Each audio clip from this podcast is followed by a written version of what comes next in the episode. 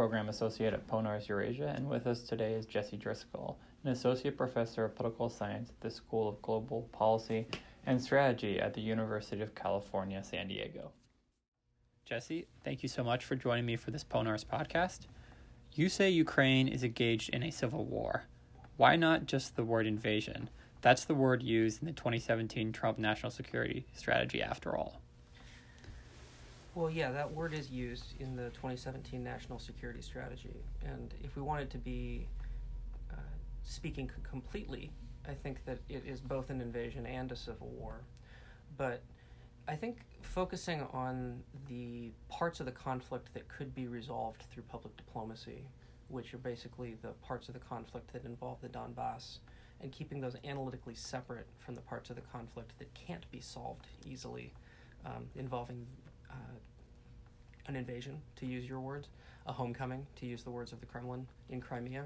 There we got really different narratives, uh, very different assumptions built into the stories that people tell each other, and it's just going to be very hard for profession- professional diplomats to resolve it. In the Donbass, I think what we actually see is some place where uh, both Russian speaking and English speaking and Ukrainian speaking professional diplomats could agree on the basic facts of the case, and I think civil war is a good descriptor of those facts. So, in particular, after Crimea, after Maidan, both of which are difficult to describe, uh, so let's say after after March of 2014, here's some basic facts, and I, I think these are facts. I don't think that these are disputable uh, in in their essence. There was a period in which pro and anti regime militias formed, and these militias then clashed with one another. The clashes that took place revealed that the anti regime militias didn't really have the capacity to seize and hold state buildings for more than a few hours, mostly. The permanent exceptions to this were in the eastern Donbass region, where you have the regional administrations held in two different oblasts, and the eventually politics that come out of that lead to the formation of two different stable militia coalitions, one of which today we call the Ukrainian Army, and one of which today we call the Secessionist Rebels, in shorthand. And we all basically use the same shorthand. Fighting between them conventionalized and escalated. Uh, Russia intervened overtly in late August, basically freezing the battlefield. Although before that, in fairness, they had intervened covertly. They had sent anti air weapons, for instance, probably, and certainly they had fired artillery probably from across their interstate border. But um, you take all of these dynamics and you roll them together, and they look very familiar to academics who study civil wars. They're bottom up dynamics. Um, the basic definitions that those of us who work in this space use for civil war tends to be fairly clinical and precise. You have a thousand people dead and a hundred dead on the government side, which you have. Stathis Kalyvas says that the armed combatants have to live within the boundaries of a recognized sovereign entity between parties subject to a common authority at the outset of hostilities. Certainly meets that. And uh, importantly, for anyone who might be listening out there and wondering if I'm shilling for the Kremlin, the claim is obviously not that Russia was not involved in any of these processes. I think there was probably a lot of Russian government astroturf and certainly the invasion of Crimea. I don't think invasion is necessarily the wrong word. The point is that in Civil War studies, there are numerous examples of civil wars that draw in great powers, or begin as insurgencies and then turn into something that looks like a proxy war.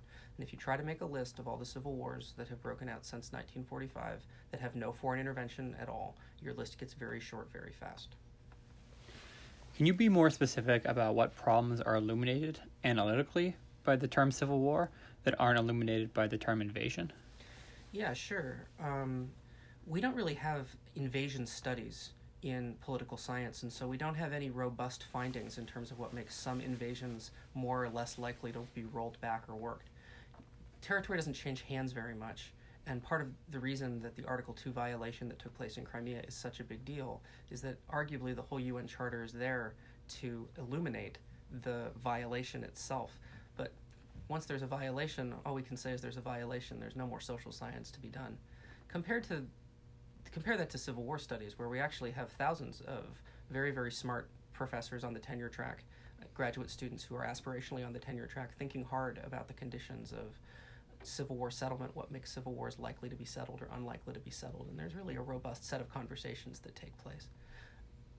that bounds a very useful set of evidence based policy prescriptions that suggest that Ukraine's civil war, if we're again just focusing on the Donbass, might actually be ripe for resolution.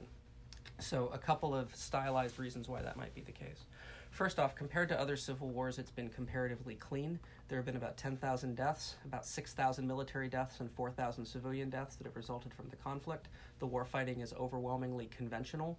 There's heavy, heavy weaponry deployed symmetrically, so you're basically seeing a theatrical reenactment of World War II with shells falling on other shells. But civilians are left out of it. It's a very, very different set of dynamics than you see in uh, Yemen in Syria, in Chechnya, certainly different kinds of treatment of civilians than you see in places like Bosnia. So, knock on wood, that persists. Uh, the second thing is that we don't have hardened ethnic divisions um, before this podcast, you and I were looking at some interesting maps on my computer, and um, you can see that you're actually having a lot of people living in Novorossiya who speak Russian at home who are fighting on the front lines against what they perceive as a Russian invasion.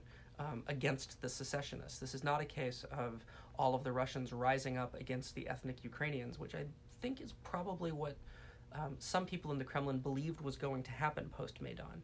Uh, not at all what you actually have is a lot of Russian speaking Ukrainians who are inoculated against the Kremlin's media uh, and demonstrate their Ukrainian patriotism by actually martyring themselves on the front lines. It's a very, very different war than I think people believed was likely in early 2014. More important than that, it has made all Ukrainians, not just Western Ukrainians who um, speak Ukrainian proudly, but Russian speaking Ukrainians as well feel like they are part of a um, common nationalist project. The entire country, the center and the east, have gotten more Ukrainian in ways that can be easily measured with surveys and stuff. Um, this hasn't hardened the ethnic divisions, even if it has hardened the interstate friction between Ukraine and Russia, um, which has hardened, by the way. I think that Mike McFaul was totally prescient when he said that with Crimea, this is a pawn for a queen, that they get um, in exchange for Crimea, Russia has probably lost Ukraine for a generation. I think Mike McFaul saw that exactly right. The third reason that the Civil War might be ripe for settlement is that there are really a lot of different uh, policy prescriptions that, as I said, the social scientific community has uh, found empirical evidence for that suggest that this would be a good place for a very large, very well funded uh, OSCE electoral observation mission. And the OSCE is the perfect agent here, um, not only because it's a consensus organization where most of the stakeholders have vetoes, um, but also because they're great at election monitoring. ODIHR election monitors um, are state of the art. They're very, very good at this stuff. Um, when people in the Donbass hold their own election, as they did a couple of months ago, no one recognizes it. It needs to be an election, probably not a very competitive election, that uh, is validated with the help of the OSCE. And since an election is scheduled in 2019 uh, uh, anyway for Ukraine, I think we should just do it all at the same time. That's the that's the basic advocacy. None of that emerges. Not one little bit of what I just said emerges from the language of invasion. Jesse, thank you so much for joining me for this Ponars podcast. Hey, yeah, thanks for having me.